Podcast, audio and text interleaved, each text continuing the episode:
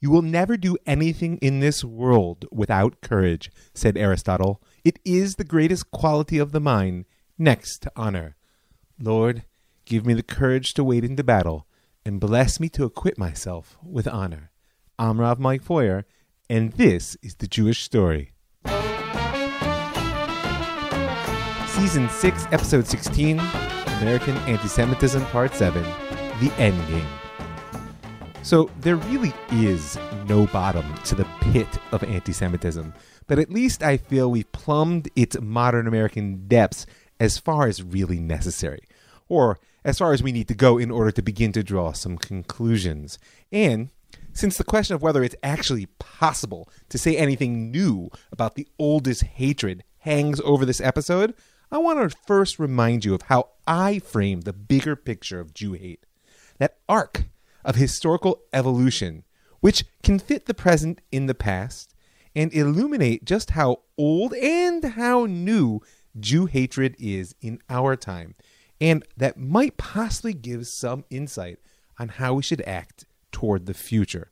So recall, back in antiquity, Jews were the indigestible element of empire, fighting the Romans to maintain our Judean state. And don't miss the fact that even today, we remain a national stone which the builders of global empire refuse to use. Now, once our political existence was erased and we evolved into a religion, Jews were labeled obstinate refusers of salvation. And since then, orthodoxies of every type have sought to destroy us for insisting on staying Jews and not joining whatever their club might be. More recently, in modernity, Jews became the alien other, that unassimilable element of modern society. And frankly, for many, we remain the stain on their humanist, universalist, utopian vision. And finally, today, Jews are the story which just won't die, somehow deeply bound up with the identity wars of our day that emerged out of the postmodern death of the grand narratives that used to stitch the world together. Our nature, as basically a never-ending story, has always been present. It was there at each of those stages, but it's never been so comprehensive in defining the Jews as a category. This is the base, in my eyes, for any insight that a study of contemporary American anti-Semitism can offer. So, over the last six episodes, we've been tracing three facets of Jew hate in the United States: white, black, and progressive. And it's crucial to recognize that while none of these categories is in any way total, monolithic, or mutually exclusive, nonetheless, all of them are real. And what I want to do now is wrap things up, one way or another, by touching on a few of the ideas and events of the new millennium, which remain unexplored. And frankly, they'll largely remain unexplored even when we're done, but at least we'll have spiced things up a bit. Each of these flavors of anti-Semitism has a narrative arc that underpins them. I mean, Jew hatred is embedded, as we spoke about not so many episodes ago, in both the socioeconomic and conceptual frameworks of various societies, which means that there's a story arc for each of those worlds. The role we play in society, as presently understood and ideally envisioned by white, black, and progressive anti-Semites, has a beginning, a middle, and an end. It's a story. Now, we've fleshed out some of the origins of these facets of hate and traced a bit of their evolution. So now, in order to take the time to think about how Jews might best respond to the modern resurgence of tripartite hate, it's time to talk about the endgame.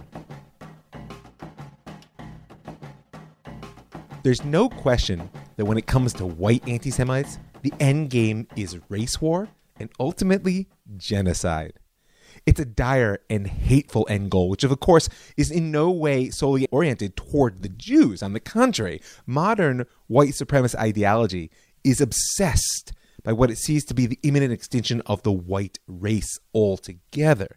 And whether the specific dark fantasy revolves around unchecked immigration, shameless miscegenation, or a population explosion, The collective fear of white supremacists is a flood of non-white people, which will wipe them out. And the narrative around this fear is often known as the Great Replacement Theory, or simply white genocide. And in that story, Jews play a crucial role, often identified as controlling the process. You know, the chants of "the Jews will not replace us" that were heard in Charlottesville, Virginia back in two thousand seventeen, so alarming to so many good people, didn't mean that we would ever outnumber white America, a silly notion.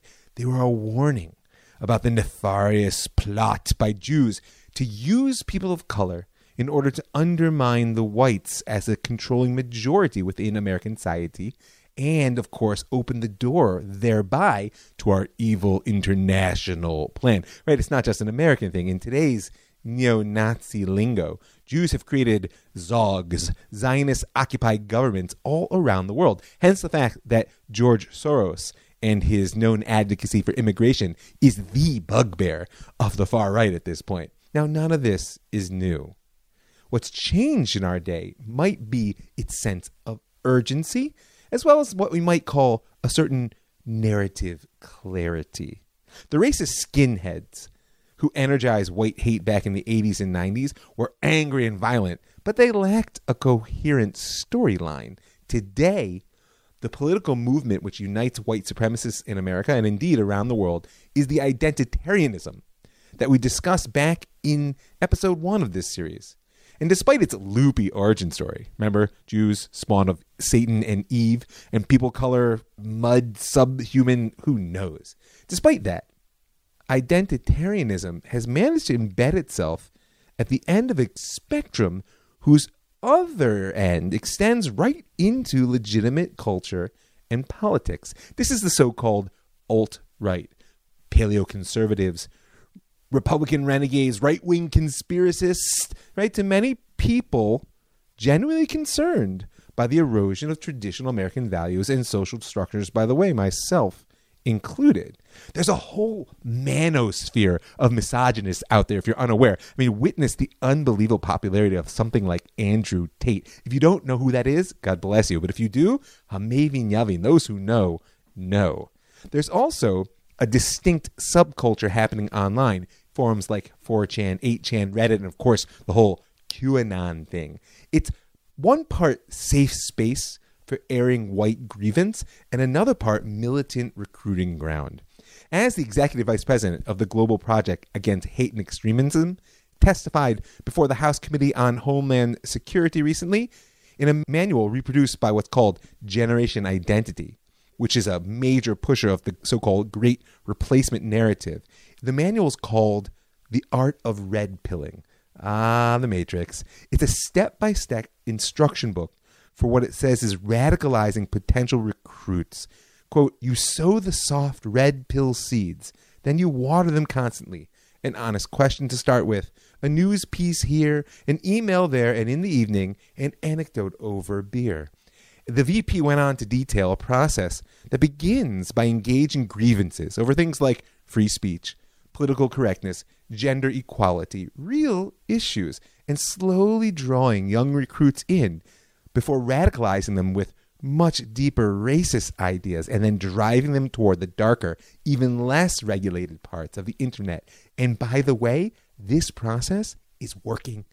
The F B I told the same committee that the lethal threat white supremacists pose is responsible for more homicides than any other domestic extreme movement in the post nine eleven era, not to mention the countless acts of attempted murder, assault, and weapons charges. Underlying that rise in actual violence is a ramping up of the info war. The A D L records a thirty-eight percent increase in white supremacist propaganda between twenty twenty-one and twenty twenty-two, with specifically anti-Semitic hate messages more than doubling. And you might be inclined to write those stats off as a bunch of incel losers hiding online behind a cool avatar living in their parents' basement. But a two thousand seventeen poll by the Washington Post and A B C News found that one in ten Americans said it was acceptable to hold neo-Nazi views. That's more than thirty million people.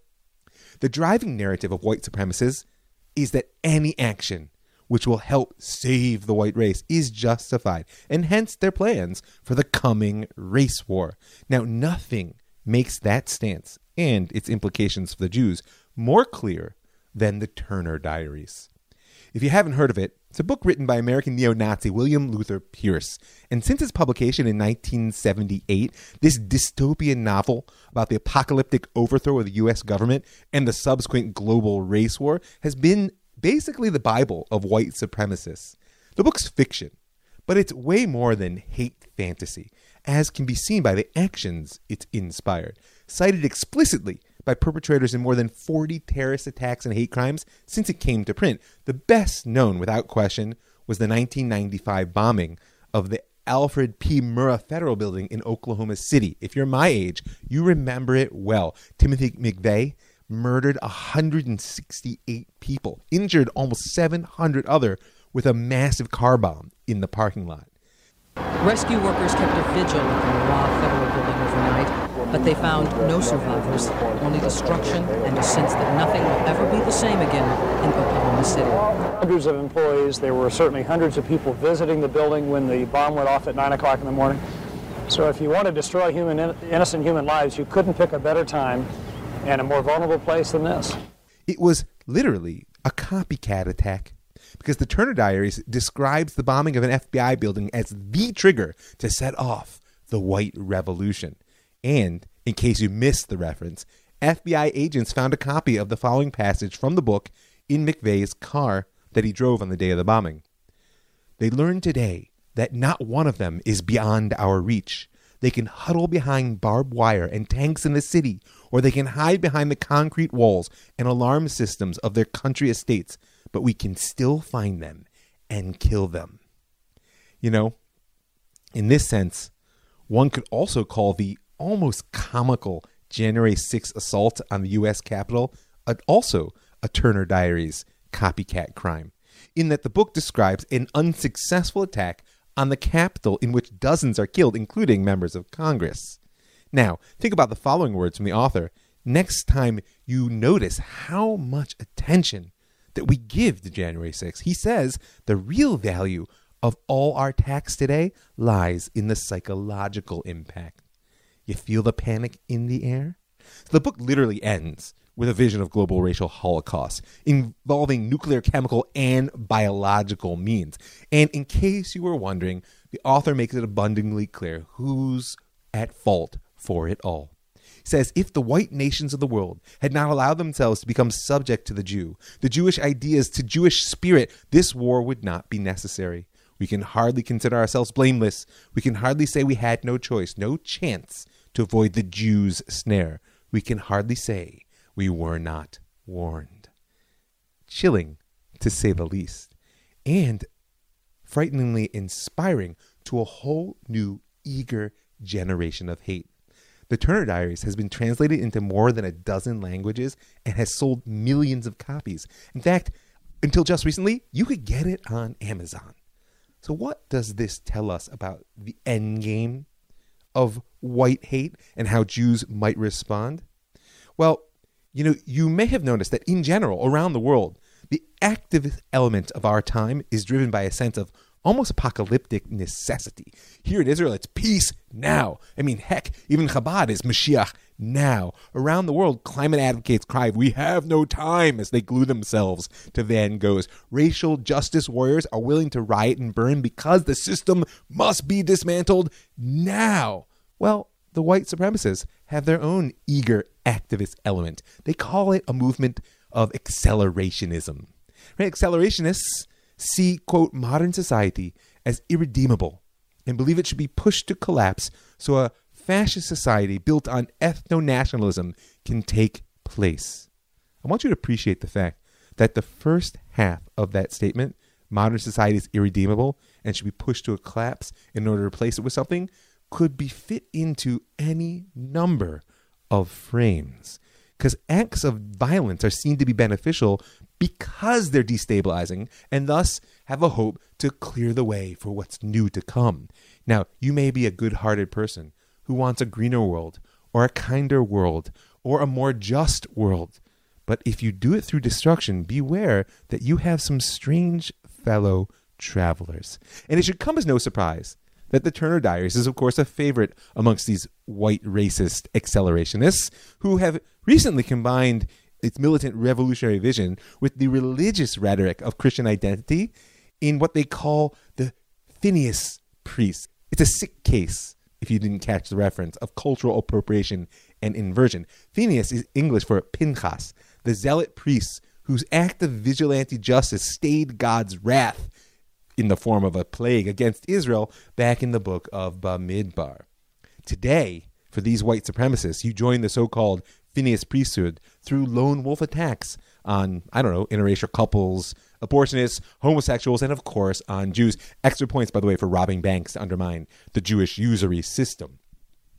Robert Bowers, perpetrator of the Tree of Life synagogue massacre back in two thousand eighteen, wrote on Gab, which is a social media site favored by many extremists, that his enemies, quote, bring invaders that kill our people, and I can't sit by and watch my people get slaughtered. I'm going in.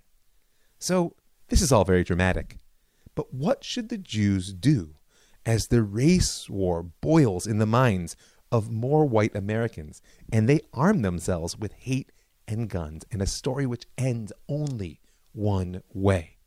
Well, organizations like the A D L, the A J C, government agencies like the F B I advocate monitoring, education, allyship. And I don't disagree. These are important pieces.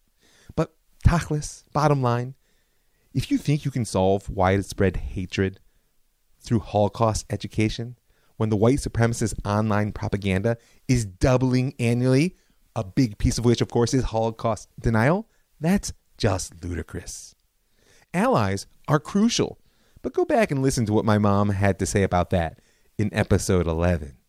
And considering that the Turner Diaries identifies the narrative turning point in their race war as when the federal government confiscates all civilian firearms under what he calls the Cohen Act of all things, then you have to recognize that the notion of disarming angry white America might just be a fatal fantasy. So I say yes to monitoring, education, and yes, even real allyship. And I'd add one last thing.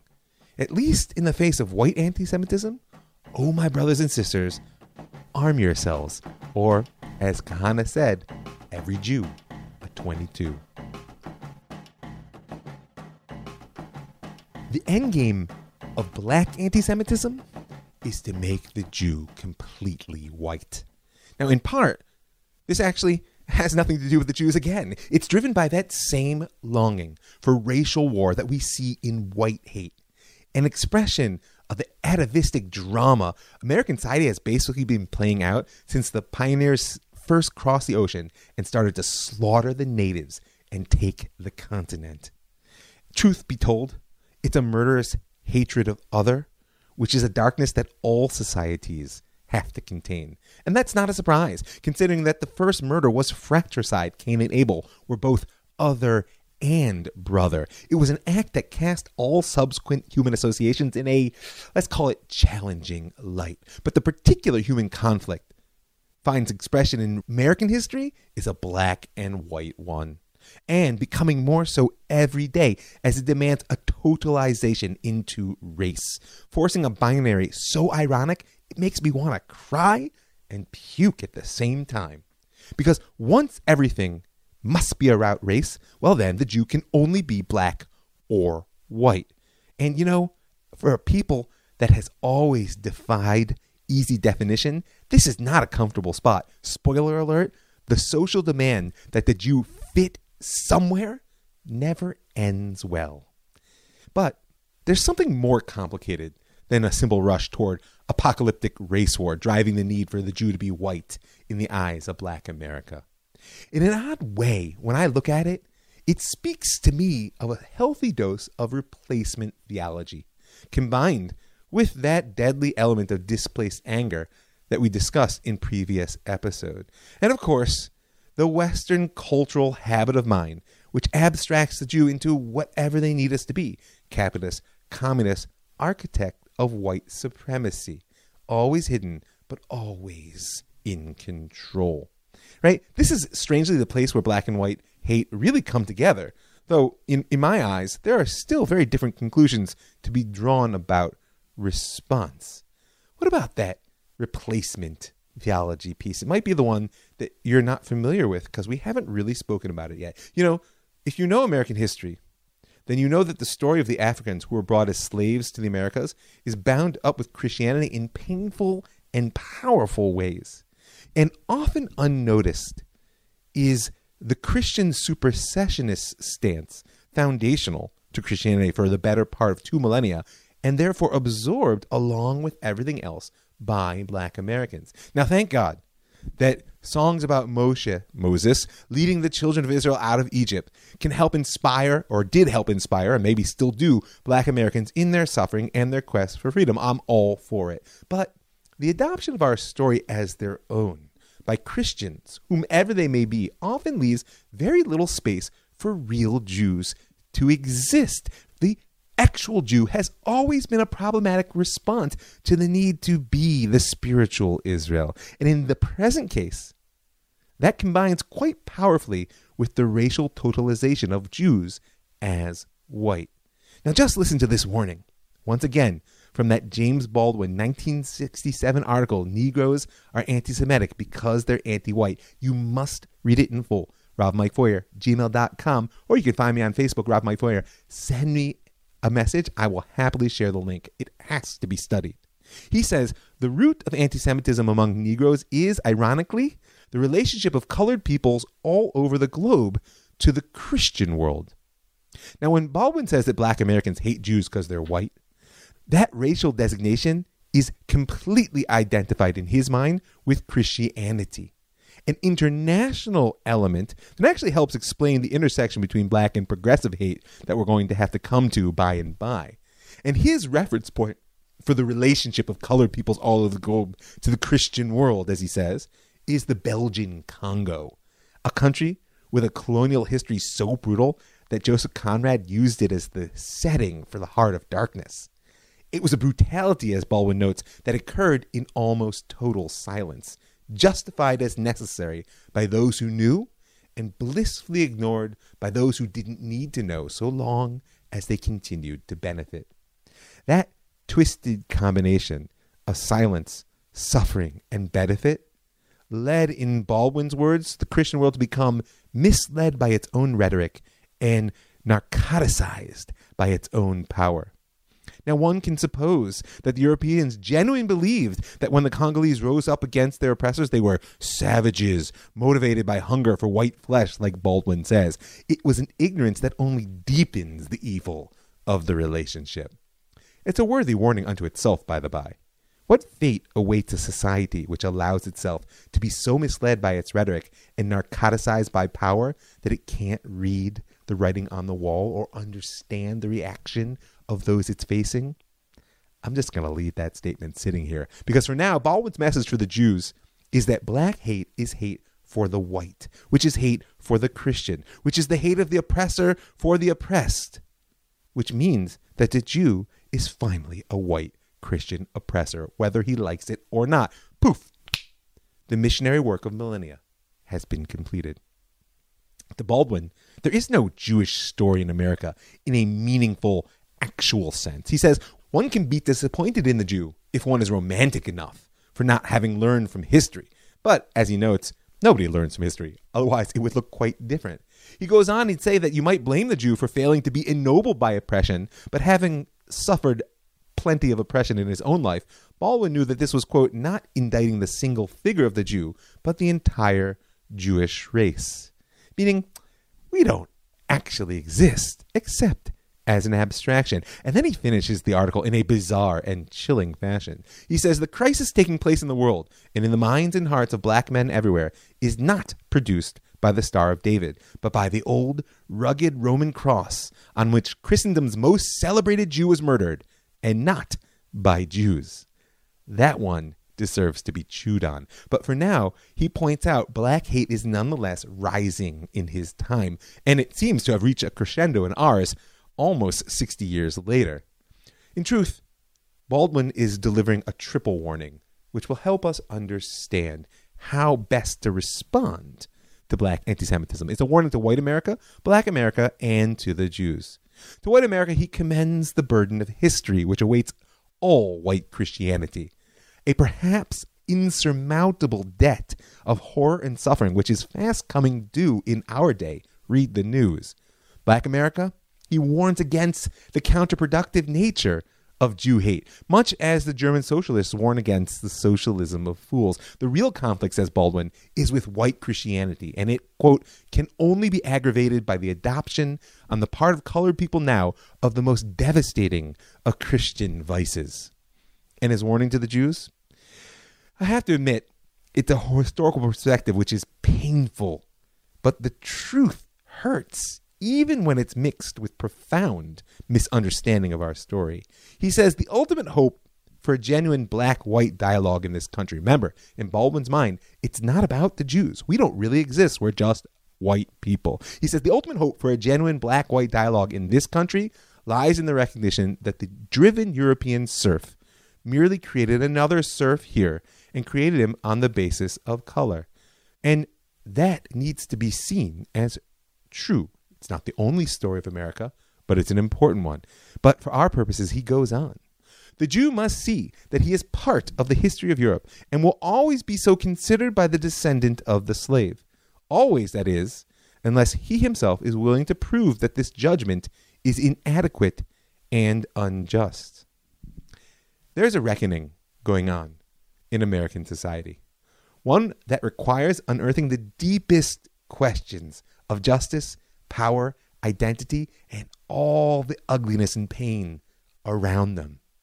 I can't express personally how deeply painful it is for me to hear anyone say that the Jew must see he's part of the history of Europe and mean that we're part of the system of oppression that culminated for us in the murder of six million.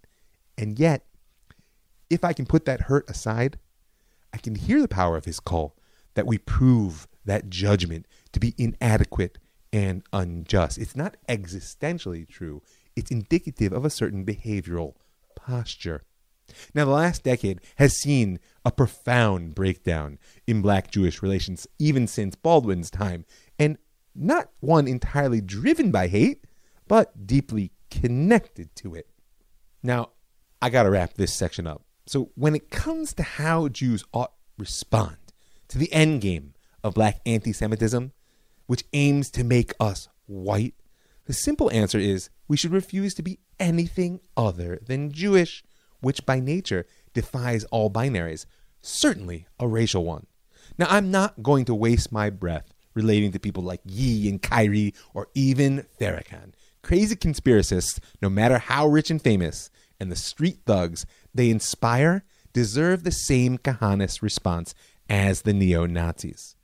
But displaced anger can be healed. Stories of past, present, and future can be retold, and justice must be pursued. Yet the unfolding of the Black Lives Matter movement has exposed a fissure amongst Jews, the bridging of which is actually the first step in any pursuit of healing, justice, or narrative therapy on the national scale. On one side, there are those of us who see the linkage drawn between, say, Ferguson and Gaza after Michael Brown's murder not long after Israel invaded the Gaza Strip as opportunism at best and Jew hate at worst. On the other hand, you've got the Jewish Voices for Peace, who use that coincidence of events as a springboard in their quest to paint Jewish nationalism as, frankly, the source of all evil. Just look up the so-called Deadly Exchange campaign, which spawned the modern blood libel that makes the Israeli army the source of American police brutality training. Now's not the time or place to unpack the complexity behind that split. I just want to say that a Jewish response to Black anti-Semitism requires standing up and being the Jews together, not taking the easy out behind the walls of white privilege or assuming a bootlicking subservient stance as faux allies to the angry Black community, acting as basically self-abasing cheerleaders to those who would dare tell us what it means to be a Jew. Real healing, real justice requires a conversation in which we have the courage to both own the advantages we've gained in America, noticeably by shedding our visible Jewishness, while at the same time owning the redemptive reality of our journey through history. We have much to offer in the coming conversation. And as Baldwin notes, a genuinely candid confrontation between American Negroes and American Jews would certainly prove of inestimable value. And in words that should cause any Jew connected to the roots to sit up and listen, he says, what is really a question is whether Americans already have an identity or are sufficiently flexible to achieve one. This is the real response to black anti-Semitism. Deep identity work, first and foremost amongst ourselves as Jews, and then turning outward toward both the black and white binary with which we can connect on each side. And if that sounds like too hard a task, that it might not be fair that we're being asked to do it since we didn't really create the problem, well, never forget, real identity issues are life or death ones on the personal or the national scale. And when the pressure is that high, you can run, but you can't hide. When it comes to progressive anti-Semitism, the end game is to erase Jewish national existence. And since anyone with even a modicum of understanding about Jewish history knows that the personal, the religious, and the national are inextricably intertwined, that really means erasing the Jews, or at least cowing them into being what you allow them to be, which is the same thing. I ended last episode with the idea of intersectionality, that theory which combines an understanding of the layered nature of identity with a totalizing approach to power relationships. Remember, just like with the racializing of everything, anyone who needs to totalize the world in order to understand or fix it has to get rid of the Jews. We never fit an absolute framework. There's only one absolute with which we fit, and the Torah itself shows that we're willing to argue with that absolute as well. Our focus now is on American anti-Semitism, but since progressive Jew hate centers on anti-Zionism, we're going to have to start international in order to understand where it's gone in America in the new millennium, and of course, how Jews ought respond. Is anyone else feeling a little bit exhausted right now? Well, too bad. It's only gonna get worse. You can't find a better place to start, so to speak, with this story than the U N's World Conference Against Racial Discrimination, Xenophobia, and Related Intolerance, held in Durban, South Africa, in the first week of September two thousand one. Yeah, that was a week before nine eleven. The Durban Conference is seen by global progressives and social justice warriors around the world as a watershed moment in both the practice and the sort of international intellectual currency of intersectionality. And it ought to be seen by the Jews as a watershed moment in progressive hate. You may think you know how bad it was, but I got news for you. It was worse. The best and brightest of the activist world gathered to Durban that summer, especially for the Youth Congress, but also the N G O Conference, and of course, the International Assembly. Diplomats aside, these were people who had paid their dues in the trenches of the most difficult problems of the world. So much so that either some organization was willing to foot the bill for them to have a week in Durban, or they themselves were so devoted to being part of a global moment, they'd raised the money from who knows where. Now, I say this without cynicism. It's crucial to understand that what unfolded in Durban took place in the context of a gathering of people who have genuinely devoted their lives to making the world a better place, which makes it all the more chilling. Despite our disproportionate representation amongst organizations that aim to fix the world, very few Jews actually made it to the Durban Conference. For many, the two-year preparatory process of town hall meetings, trainings, draft dialogues that went around the world showed that the writing was on the wall. But their fears that Durban would turn into an anti-Zionist festival were actually vastly understated, and none of them could imagine the raw Jew hate which would come pouring out. One of the few Jewish delegations which braved the conference was from the European Union of Jewish Students, and their experience was so shocking that they decided to document it in detail immediately afterwards. I have the document. Rav Mike Feuer, gmail dot com. Send me on Facebook, Rav Mike Feuer. Happy to share it with you. It needs to be read, but slowly and with a high degree of comfort. Now, you have to picture the arrival.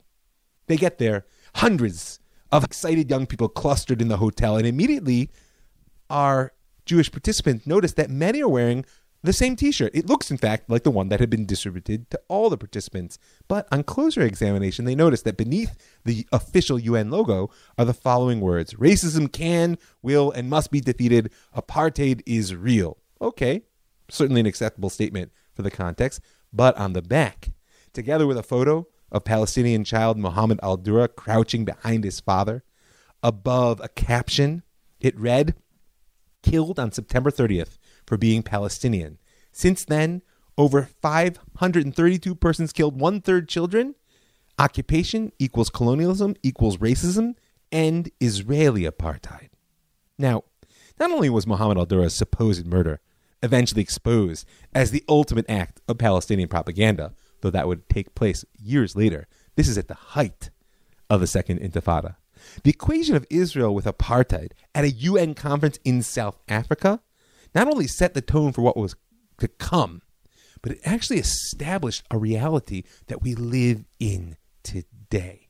You know, it was a telling episode that the U N Human Rights Commissioner, when confronted by the Jewish students about this, actually forbid the participants to wear the t-shirts. After all, they were illegitimately using the U N logo, but they simply didn't stop. And in a sense, the conference actually went downhill right from there. You know, when I worked with at-risk youth in the woods, we had a very simple dress code that involved, amongst other things, keeping your shirt tucked in. I'm here to tell you, when a kid was going to go off the rails, the first thing he did was untuck his shirt. And that's really what happened when these participants defied the U N Human Rights Commissioner's order to stop using the U N logo illegitimately. So when the delegation of Jews left their hotel for the stadium in which the youth conference was taking place, this is how one student later reported what they saw. "Wherever you turn, Israel is compared to Nazi Germany. Posters associate Israel with South African apartheid. Everywhere, there are images of suffering Palestinian children. The stand of the Arab Lawyers Union is selling the protocols of the Elders of Zion. Caricatures are hung up. One depicts a rabbi with the protocols of Elders of Zion under his arm and an Israeli army cap on his head. Another poster describes how the Jews make their bread with the blood of Muslims." As the delegates began to see, the distinction between Jews and Zionism wasn't gradually erased. It was non-existent to begin, right? On the second day, when all the delegates met to classify the morality of each state, itself a shocking act, Israel was, of course, relegated to the bottom rung. N G O delegates from all around the world began saying, "In Jerusalem, the Israeli leaders have built the foundations of a racist regime. We should do something about this." By day three, it became clear that the Jews were about to be criminalized under international law, tarred as accomplices of the world's most evil regime. And when the Jewish delegates tried to engage in substantive debate, a cry went up around the conference: "The Jewish N G Os intend to divide the world's anti-racist movement." You can't even defend yourself, because that itself is an act of aggression. Sound familiar? What began with disrespect and shaming moved quickly to angry rhetoric and the accusation of Jews, Jews, not Israelis, sucking the blood of the Palestinians. By day four, the Jews were afraid to even walk alone, and their security detail, yeah, provided by the South African Jewish community, insisted on escorting them wherever they went. A central part of the conference was actually when each minority was given time to tell its story. Every victim of racism was meant to have some narrative which was instructive to the others. Now, you might think that the attendees at a conference devoted to combating intolerance would have what to learn from a panel of experts on the oldest hatred, trying to explain the roots of anti-Semitism and its contemporary forms, but you would be wrong. The tent in which their presentation was held, by the way, on the assistance of their security detail, who felt it provided the easiest exit and most defensible position, was actually overrun by people screaming, "You don't belong to the human race. Chosen people, you're the cursed people. Why haven't the Jews taken responsibility for killing Jesus? We don't want you here. Jews don't belong in Jordan. Jews don't belong in Israel." Frankly, Jews don't belong anywhere. The violence actually became physical, and the delegates were forced to flee, but not before a paper was shoved into one young woman's hand.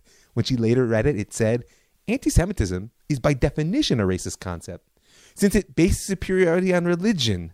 Why should the demands of one particular national or follower of a religion benefit from a privileged attention at the conference? Does the whole world need to bear the burden of the Third Reich? It was signed Revolution Committees Movement. I could go on, but I bet I've made my point. The conclusion drawn by the student delegates of the European Union of Jewish Students before they fled was the following. Jews are seen in the collective consciousness of Durban as the direct cause of Palestinian suffering. We are considered the last bastion of a fascist international order to be eliminated. Restoring the dignity of oppressed people will only come through our defeat. Notice once again the totalizing theme. Now, what does this have to do with American progressive anti-Semitism? Well, everything. Durbin created, or at least crystallized, the conceptual framework that legitimized destruction as the only solution, the final solution, to the Zionist problem, and by extension, to its Jewish supporters, or frankly, just to Jews. And it quickly took that conceptual framework and it metastasized around the world. The lymph system of that process, of course, was academia. And hence the appearance, not so long after Durban, of the first B D S, Boycott, Divestment, and Sanctions Movement, and Israel Apartheid Week on American college campuses. Now, I need to wrap this up, but where's one more thought I have to, of course, share on how Jews ought to respond to progressive hate, whose end goal is to erase us. Before I do, you just have to appreciate what's happening out there if you don't already know. Because since the first Campus Apartheid Week in two thousand five, Israeli Apartheid Week, the I A W, has become one of the best known and most vehement anti-Israel program. It parallels Durban, dozens of cities around the world each year, and it's filled with a week-long series of events that paint Israel as nothing but an apartheid state, and also serves as a platform for furthering that B D S campaign. It's at the Israel Apartheid Week that notions like pinkwashing were first introduced, tested in the discourse. You know, that's a shorthand, if you don't know, for claim that Israel showcases its progressive record on L G B T Q issues in order to whitewash its policies toward the Palestinians. If you want to appreciate how this impacts young American Jews leaving home often for the first time to go to university, that's a whole episode on its own. But I'll give you this one little insight shared with me by a Hillel professional at a major university that will remain nameless. She said that she suddenly began to see students coming into her office, students that she was excited to see at Hillel because they were largely completely unaffiliated with Judaism. But she quickly discovered the cause, that in their classes they were being asked, sometimes implicitly, sometimes explicitly, to sign off on their opposition to Israel. Now, many of these Jews had never been to Israel. They didn't really know anything about Israel. They didn't really know anything about their Judaism. But suddenly they're being pushed into a corner, being asked to take a stance on something which others have decided defines who they are, but they themselves don't have a relationship to. And they're saying they were basically, W T F, I never thought about Israel before. Now, on one hand, you could say, hey, they managed to push these kids to Hillel where this young woman was doing good work. On the other hand, what on earth is going on? So what's to be done? Now, I have to say, there is definitely an element of healing required vis-a-vis progressive hate as well. I would never be so foolish as to claim our relationship with the Arabs of the land is anything but deeply broken.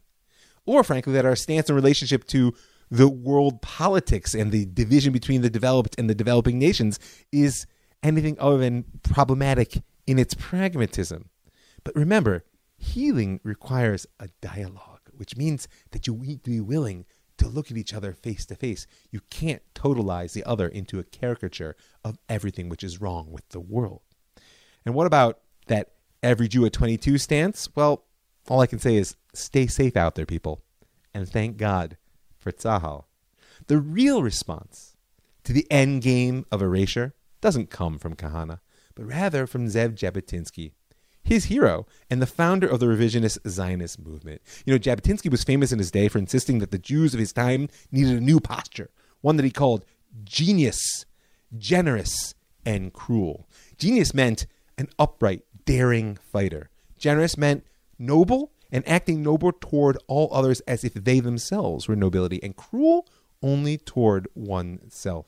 Jabotinsky dreamed of a generation of Jews free from what he called diaspora complexes, always prepared to stand in service to their people and motivated by the spirit he called Hadar. It's an elusive term. even in biblical Hebrew, it encompasses beauty, pride, to Jabotinsky, respect, loyalty. Basically, it encompasses every lofty value. What he called a sense of overall impeccability. And most importantly, Hadar requires that we examine every action, be it personal or national, in light of who we are as Jews.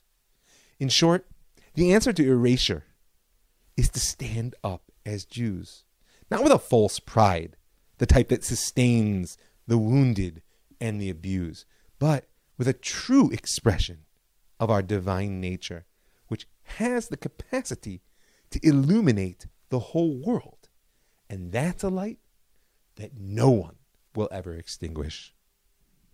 I want to thank some folks before I sign off. Thank all the folks who give their hard-earned money to make the show happen, keep it free, widely available. I want to ask you to join them now. Go to jewish story dot co.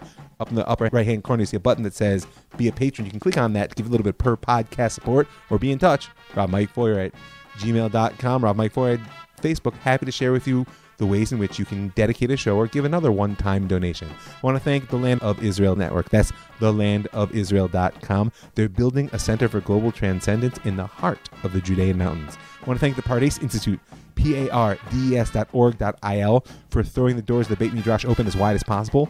And I want to thank you for listening. I'm Rav Mike Feuer, and this is The Jewish Story.